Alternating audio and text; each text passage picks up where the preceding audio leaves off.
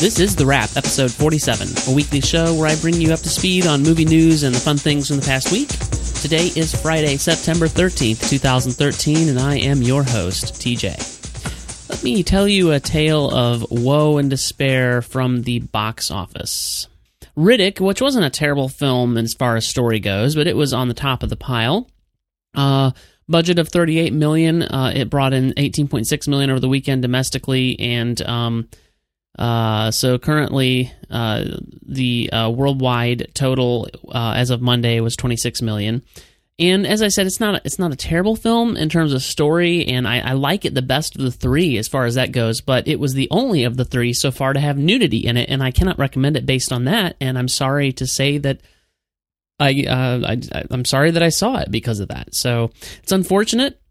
Uh, it certainly uh, had the best uh, storytelling and uh, certainly Riddick at his best, but um, yeah, that that was very very unfortunate thing. Number two was Lee Daniels, The Butler. Uh, weekend number four, uh, it had a budget of thirty million and it has brought in ninety one point nine million so far. So not doing too bad. Um, I haven't seen the film. can't stand Oprah Winfrey, but I hear there's something to it, so I probably should see it. Number three Again, at the box office, instructions not included, weekend number two. I've never heard of this film. Don't know what it's about. Don't understand where it came from, how I didn't hear about it, and how now it's doing so well. It, the budget has not been released. We don't know what the budget is, but it's uh, up to 20.3 million. Um, bit of an indie look and feel to it, I think. So budget probably wasn't all that high, so they're probably doing okay. Number four, we're the Millers. On a budget of 37 million, they're now at 178.9 million worldwide. This is uh, Hmm, it's a terrible thing. I, I, I don't want this trash in my cinemas. So I'm sorry to say that that is number four. Still, weekend number five, still doing well. Number five, Planes. Uh, budget of 50 million. Worldwide is now up to 121.1 million. Uh, weekend number five for Planes. Uh, this film doesn't look great to me, um, but you know it's it's doing okay. I think for Disney um, uh, at 120 million. Not I think what they were hoping for, but uh, doing okay. Number six, One Direction. This is us. Uh, it is now up to 49.9 million worldwide. Uh, that is um, five times the production budget now of 10 million. Weekend number two. Just crazy, nuts that this is doing this well. Uh, whatever. Uh, number seven, Elysium. Uh, on a budget of 115 million, it is now up to 212.1 million worldwide. Weekend number five. So took a while to get it there and it's still not that's still not great. Um, but and, and and you know what? I didn't like the film at all. In fact you should check out also uh, the guys on movieology the movieology podcast that we have here at uh, moviebite moviebite.com slash movieology episode number six i believe it is. They just did uh, they just did their review of elysium and they they took a long you know they took a while hating on that film much more than than i did even and i hated the film too. So uh, make, make sure to check that out. That it was number seven for its fifth weekend uh, number eight, Blue Jasmine, weekend number seven. Um, I don't know much about this film either. It was uh, written and directed by Woody Allen. Uh, it apparently stars uh, Cate Blanchett. She's in the picture that I found for the film and, and stuff like that. So uh, it brought in 24.4 million uh, so far, uh, worldwide total, weekend number seven. First time it's been on the charts. Kind of interesting. Uh, so uh, never, I've never heard of a film not ever being on the charts and then making it up into the charts uh, on on its seventh weekend. But there you go, it made it to number eight. So let's let's move on a little bit, and uh, just by way of, of Riddick, uh, there's apparently going to be more Riddick on the way, or or or certainly um, certainly Vin Diesel hopes there will be. Um, according to Rob Keyes over at Screen Rant, it took 10 years for a sequel to 2003's Chronicles of Riddick to become a reality, and the long journey to its theatrical release involved everything from licensing hurdles and scheduling conflicts to financial woes. But Vin Diesel and David Tuhoy, Tuhai, uh, their passion for the character and Diesel's motivation, uh, social media fan, motivational social media fan base helped make the project a reality. In what Diesel himself describes as a miracle, Riddick is back, and the star hopes it's not just a one shot and that it's the beginning of a continuation of the film franchise.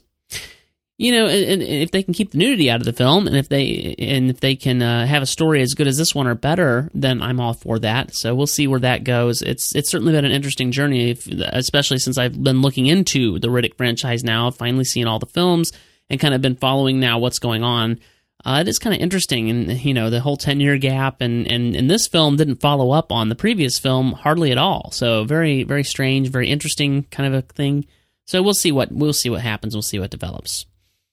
The Hunger Games Catching Fire tickets will be available on October 1st for pre-order. Uh, according to Andrew over at Entertainment Weekly, with only 12 weeks left to go before release, Lionsgate announced Friday the tickets for the Hunger Games Catching Fire will go on sale October 1st at 12 p.m. Uh, Eastern Time, 9 a.m. Pacific Time, with advance movie tickets available through Fandango and MovieTickets.com. So I'm looking forward to this film, and I think I'll probably go ahead and get my tickets and recommend you do the same. Uh, uh, the first installment broke records for advance ticket sales, outpacing the Twilight series, so that's encouraging. Um, all right, so a little bit of information here on Cumberbatch and Star Wars 7. Question on everyone everyone's minds right now is will Benedict Cumberbatch be in Star Wars or won't he? There's been a lot of rumors going around, but he's downplaying it. Um, you know, I've got several links here in this article to uh, him uh, downplaying it, but not outright denying it. Uh, he's been careful with his phrasing. Yeah, he's he said he's not signed. He hasn't really even said that no talks have happened. So, um, will he or won't he be in the in the uh, Star Wars Seven? That's anyone's guess right now. I I think I'm of the opinion right now that I would kind of like that. I would like to see what he would bring to. I'd like to see him in the role of a villain.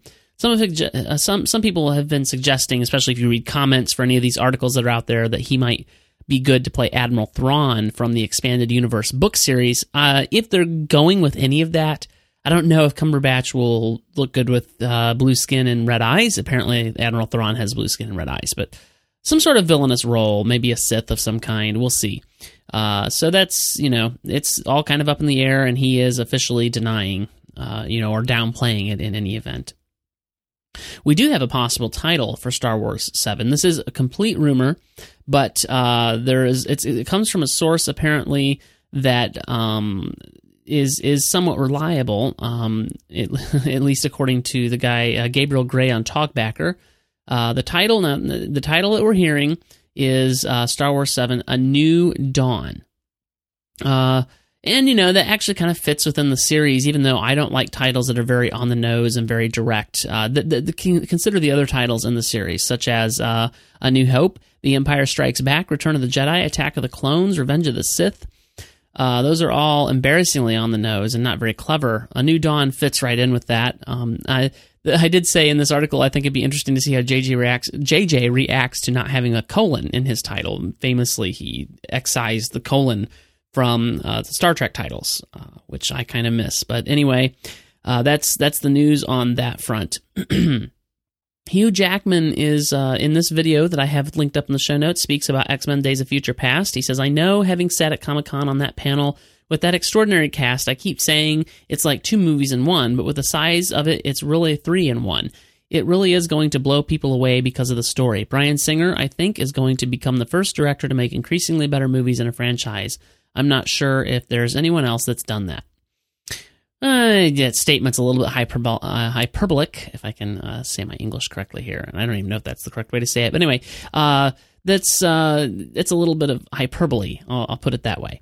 Um, because I I can name a couple of franchises in which the films have gotten better, but but he's right in that it's rare, and I do tend to believe him. Uh, the first two X Men films directed by Bryan Singer were great, and uh, I think that he can pull this franchise back on track and pull everything together. So uh, be sure to check out his video linked up in the show notes here. Marvel schedules Ant Man for September 2015 release uh, because apparently 2015 did not have enough films coming out. so that's the news there on that front with Marvel. Um, uh, Disney would like to ruin your uh, Little Mermaid experience with the second screen experience, uh, according to Russ Fisher over at Slash Film.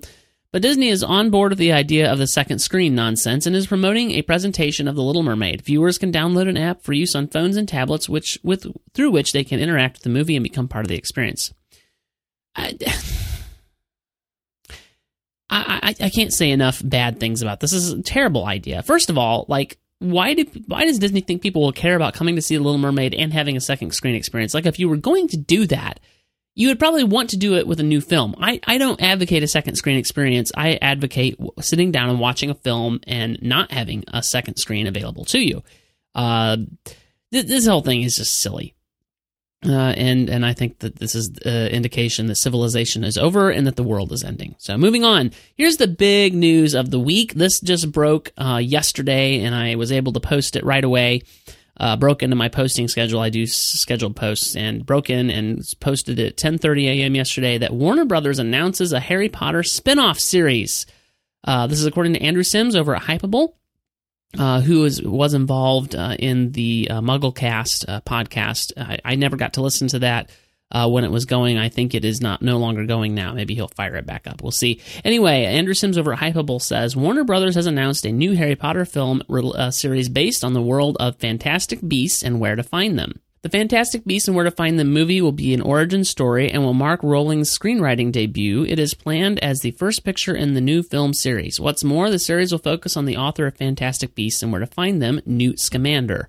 According to Rowling, the first film will be set 70 years after the uh, 70 years before the first Harry Potter book in New York.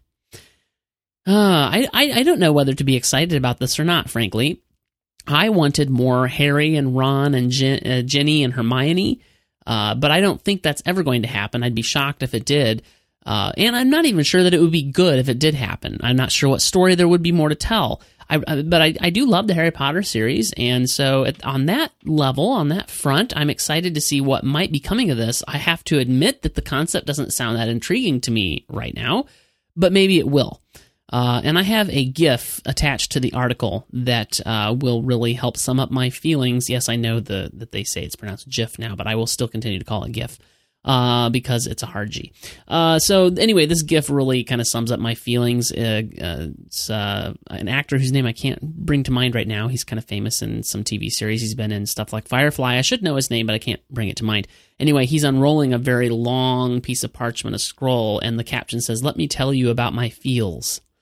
Uh, that kind of explains how I feel about this. I I have lots of mixed feelings, and I would take much more than that roll of parchment, very long, that's unrolling on the floor, and this gift to explain it all. Uh, so that's the news. Exciting, maybe, possibly. I don't know. We'll see what happens. Uh, could be good.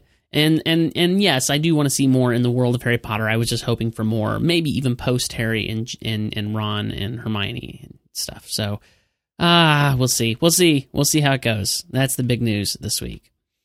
Uh, so in this video, I have a video of JJ. Uh, he doesn't say that Rupert Wyatt, Rupert Wyatt won't direct the next Star Trek, but he doesn't say he will either.